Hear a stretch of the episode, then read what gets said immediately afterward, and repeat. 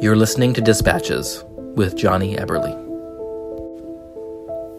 Dear Mr. Holmes, Despite being thoroughly aware that you're a fictional character, I must admit I've always felt that you and I were kindred spirits. I became a fan of your work shortly after I learned how to read. I don't know when or where I happened upon that green, leather bound book with gilded pages, containing Dr. Watson's notes from 19 of your cases, but I cannot underestimate its impact on my life.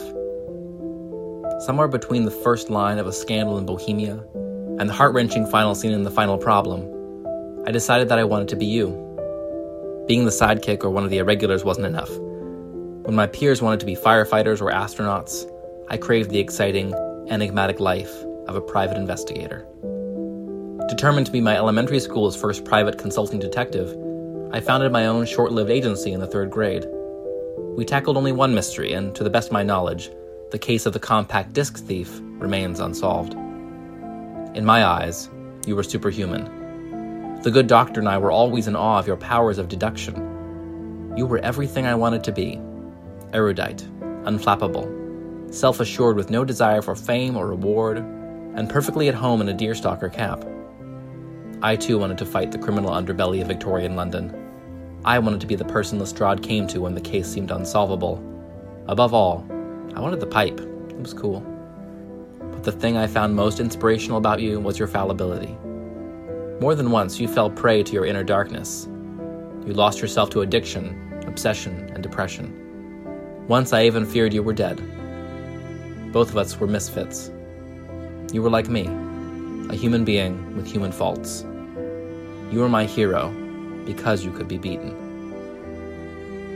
A long time ago, you told me that when you have eliminated the impossible, whatever remains, however improbable, must be the truth. I have never given up on my quest to discover the truth, and I have your advice to thank for it. I may have retired from professional detective work, but I still relish a good mystery, and I enjoy my occasional visits to 221B Baker Street. Thank you for everything, Mr. Holmes. In my youth, few people were as real to me as you. I will forever consider you among the best and wisest men whom I have ever known. Very sincerely yours, Jonny Eberle.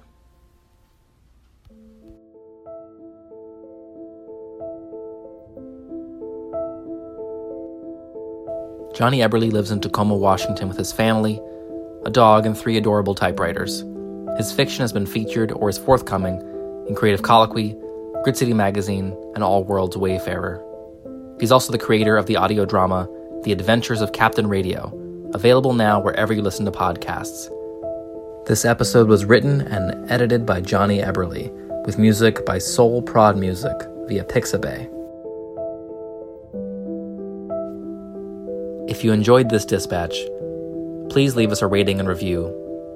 You can also find more of Jonny's writing at jweberle.com. Thanks for listening.